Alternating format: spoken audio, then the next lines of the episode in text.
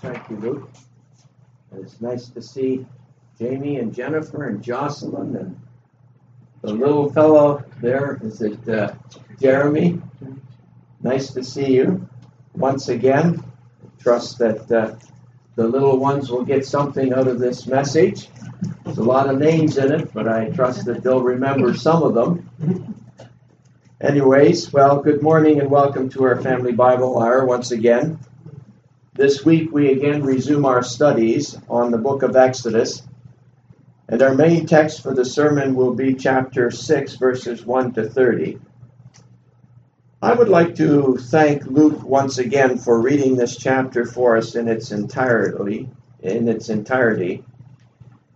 As you all know, Luke has been faithfully partnering with me by reading these chapters before each message for the past two or three years now.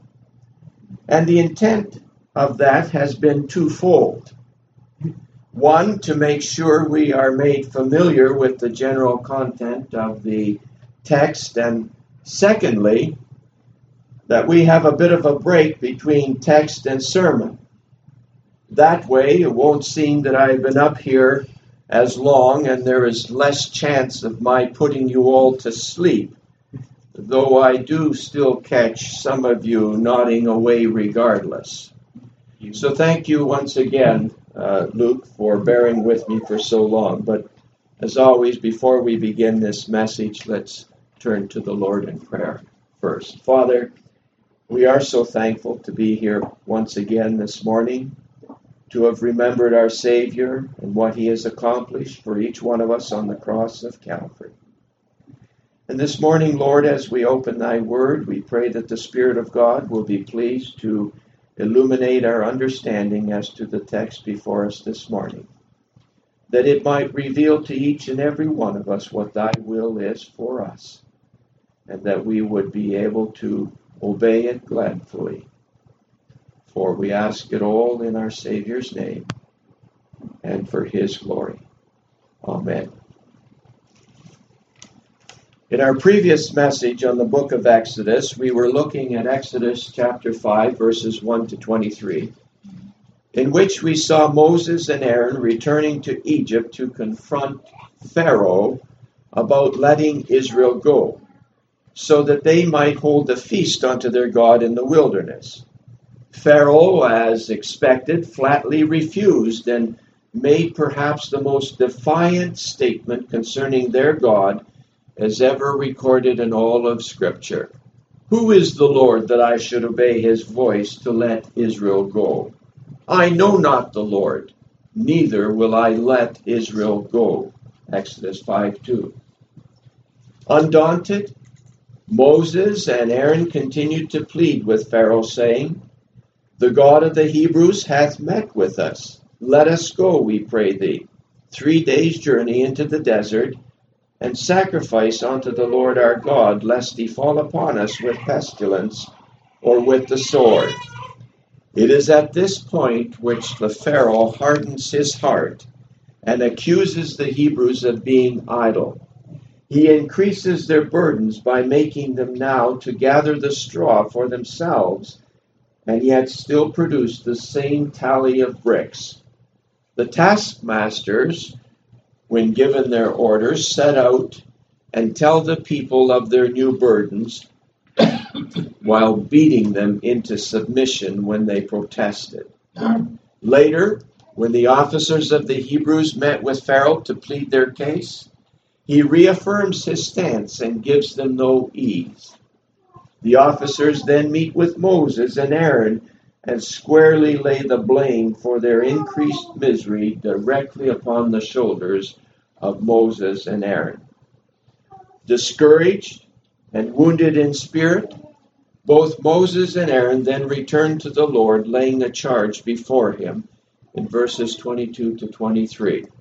Lord, Wherefore hast thou so evil entreated this people? Why is it that thou hast sent me?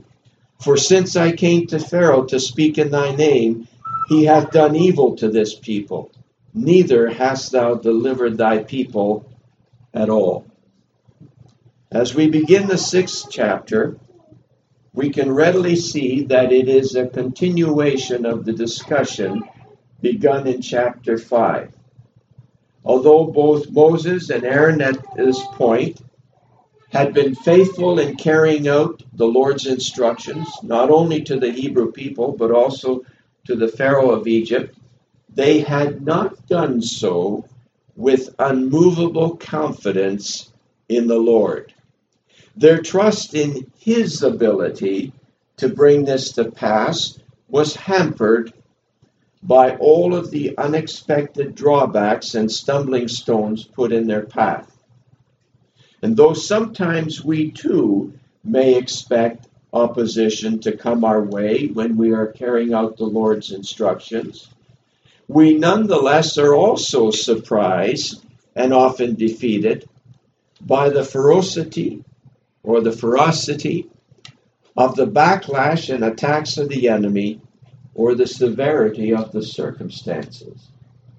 When suffering due to physical health is involved, our estimation of the magnitude of that suffering always falls short of the mark. And it is at that point that despair begins to take over, destroying any hope that one may have had that is called coming to the end of our resources. It is precisely at that very point that the Lord is able to then burst through and work his marvelous grace.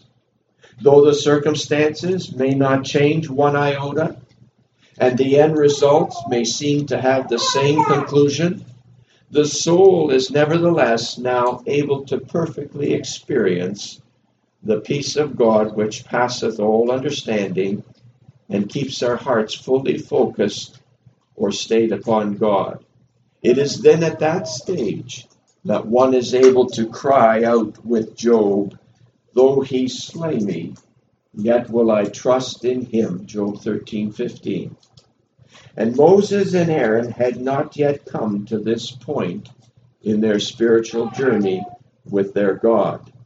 And so the Lord graciously answers them in verse 1 Now shalt thou see what I will do to Pharaoh, for with a strong hand shall he drive them out of his land.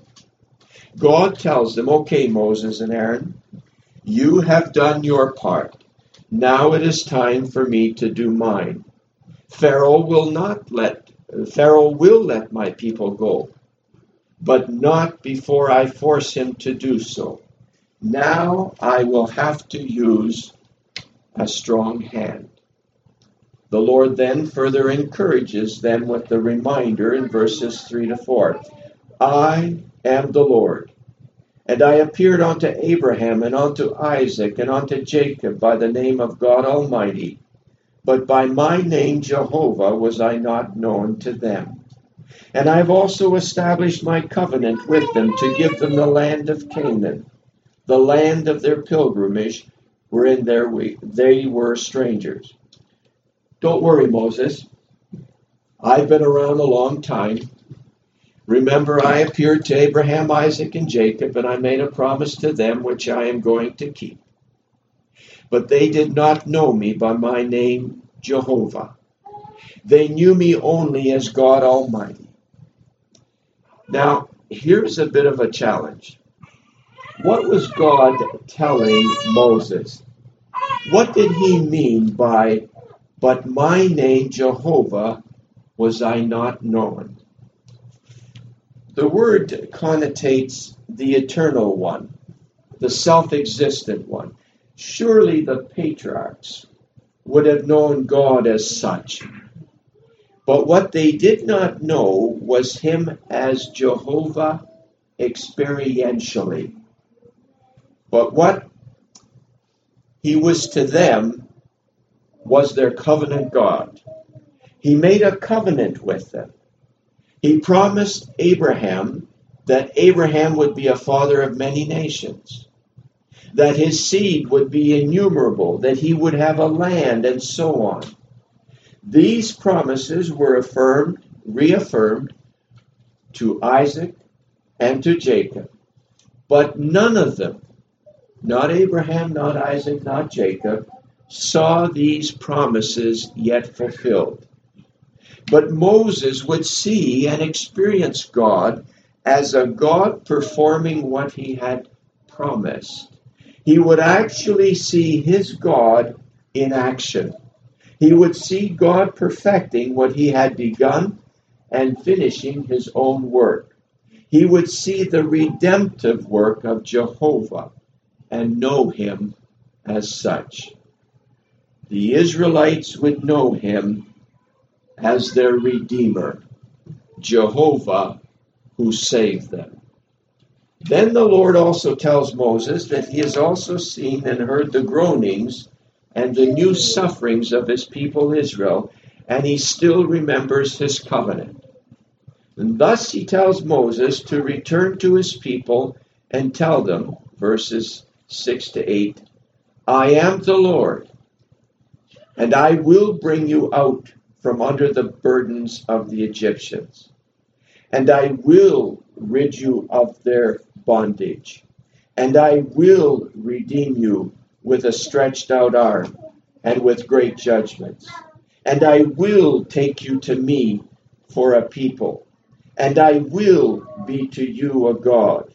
And ye shall know that I am the Lord your God, which bringeth you out from under the burdens of the Egyptians. And I will bring you in unto the land concerning which I did swear to give it to Abraham, to Isaac, and to Jacob. And I will give it you for an heritage. I am the Lord. Please notice the Lord makes seven reaffirmations. God's number. I will bring you out, number one. Number two, I will rid you of bondage. Number three, I will redeem you. Number four, I will take you as my people. Number five, I will be your God. Six, I will bring you onto a new land. And seven, I will give that land to you as a heritage. They will have the unprecedented opportunity to know this God experientially as he will perform all that he has promised before their very own eyes. And yet, as Moses relates to them God's exact words, the children of Israel, we read in verse 9, were in such anguish because of their cruel bondage that their spirit was not able to be encouraged at this time. We have between verses 9 and 10 a time lapse in which Moses again returns to the Lord with the discouraging news. But the Lord, knowing the end from the beginning, then sends him to Pharaoh to let his people go. Notice still in Moses' reply the discouragement in his voice and his disheartened spirit. Verse 12 But Lord, behold, the children of Israel have not hearkened unto me. How then shall Pharaoh hear me, who am of uncircumcised lips? If my own people won't believe me, how in the world will Pharaoh listen to me and let Israel go? I who am of uncircumcised lips. If God's own people refuse to listen, how can the enemies of God possibly do otherwise? And so, in his moment of weakness, Moses focuses on his own infirmities as he pleads, Who am of uncircumcised lips? I am not gifted in debating. I have not the command of language and the skills of oratory needed. Again, human flesh takes over. But, dearly beloved, remember no amount of oratory skill or gift of tongue is able to convince the adversary who is incensed with anger and fueled by defiance. Only the power of God Almighty is able to crush the heart of stone and replace it with a heart of flesh. Only the grace of God is able to lift the broken spirit and revive it again with new hope. And so Moses must come to realize sooner or later that no one and nothing can ever thwart the purposes of our sovereign God. And when he reaches that point, he will no longer see obstacles, only opportunities for God's glory to be manifested. Thus, the Lord gives a charge both to the children of Israel and to the Pharaoh of Egypt to bring the children of Israel out of Egypt. Verse 13. No more excuses, Moses and Aaron. No more debates. This is how it's going to be. There are no other possibilities, no other options. End of argument. Then in verses 14 to 27, we are suddenly presented with the genealogy of Reuben, Simeon, and Levi. It seems to just appear out of nowhere. However, upon closer examination, we begin to see that it was very strategically placed here and on purpose. First, Moses and Aaron are greatly despondent at this stage. They have suffered what was in their eyes a very public and humiliating defeat. The Pharaoh and the children of Israel no longer seem to be listening to him and to Aaron. And yet the Lord seemed to be insisting that they lead the people out. They both at this point were unable to see any possibility of any of this going right. Staring imminent failure in the face can be a very daunting experience, even for men of strong character. And so the Lord brings in the genealogy of Moses and Aaron at this point to remind them that they were of a very great pedigree, that God had been with his ancestors right from the beginning, that they, Moses and Aaron, were just as much Israelites as the children of Israel whom they were about to lead out of Egypt. Family is a very powerful tie. They, Moses and Aaron, were bone of their bones and flesh of their flesh. And so the Lord recites the genealogy of Reuben, of Reuben, Simeon, and Levi, three very infamous fathers of tribes. Reuben, who was guilty of incest, and Simeon and Levi, who were murderers of the uh, Shechemites back in Genesis 34. And yet, because of God's promise and grace and his sovereign will, things have still progressed as planned. Moses and Aaron were both born in very troubling times and by God's grace protected and provided for and now given a purpose and a plan for their life. That of being God's vessels for the deliverance of the children of Israel and the giving of the law later to come. Now, we don't have the time to fully get into the genealogy presented here at this time, so I'll just draw our attention to one or two points. First, the granting of God's favors do not necessarily always go to the senior son, but rather because of divine sovereignty often go to the younger. Moses, upon whom God's favor fell, was the youngest son of Amram, who was the son of Kohath, who was the second son of Levi, who was the third son of Jacob, who was the second son of Isaac, and who was the second son of Abram, who was the youngest son of Terah. And yet, the only one in Scripture that faithfully fulfilled and received the birthright of the firstborn was our Savior and Lord, Jesus Christ.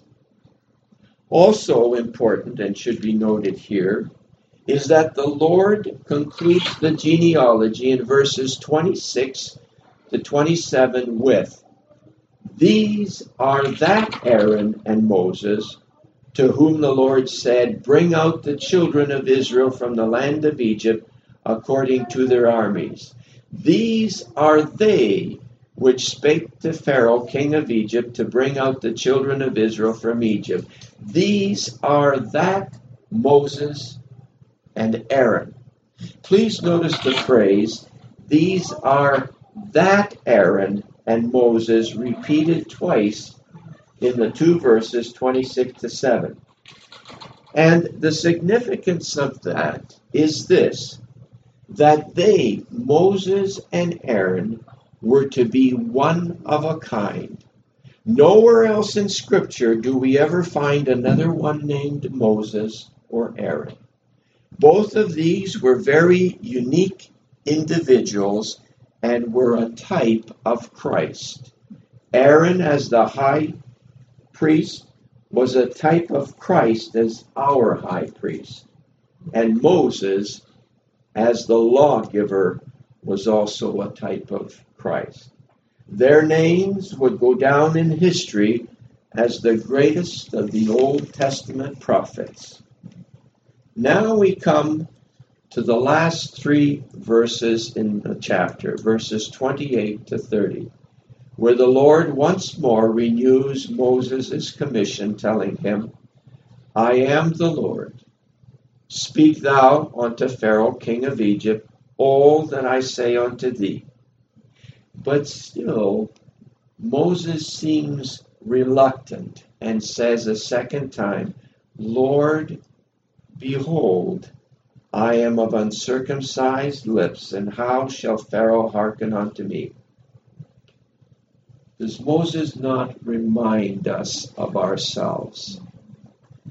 Sometimes no amount of reasoning is sufficient to change our attitudes. Action alone is needed to verify the word spoken.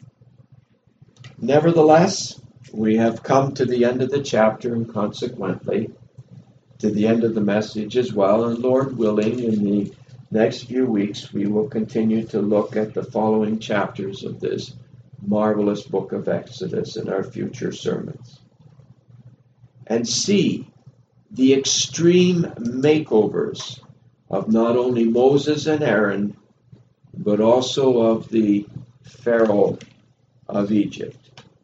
But now, as always, before I step down from this platform, let me ask you this. Are you a genuine child of God this morning? Have you ever been born again by the Spirit of God upon believing the true gospel of salvation?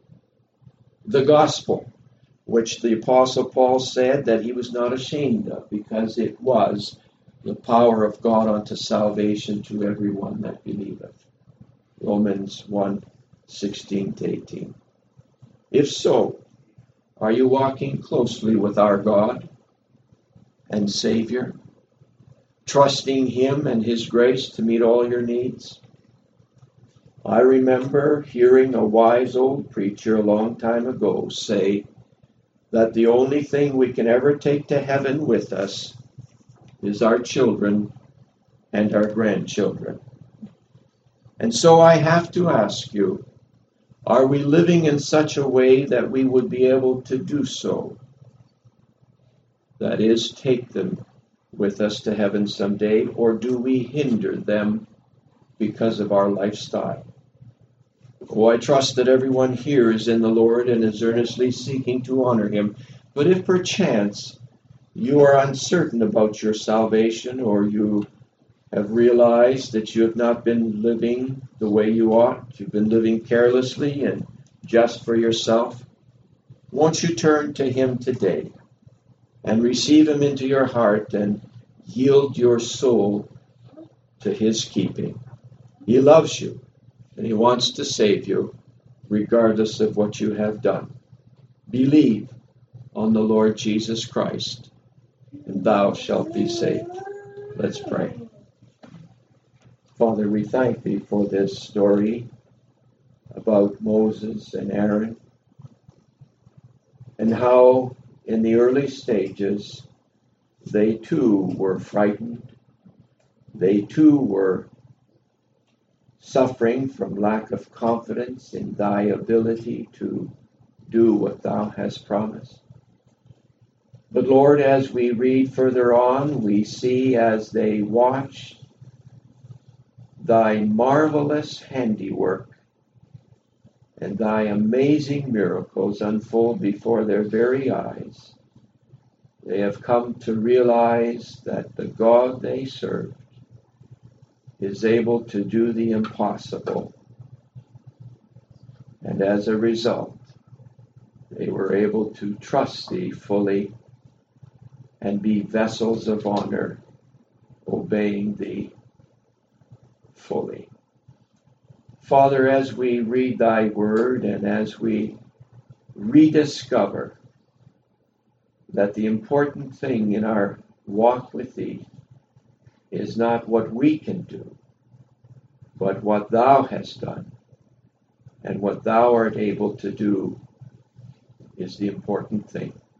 Help us, Lord, to continually grow in the grace and the knowledge of our Savior, and to be able to reach out to those in our families, our neighborhoods, our places of work that are still lost and need a Savior, to not be ashamed of the gospel of Christ, which is the power of God unto salvation to every one that believeth.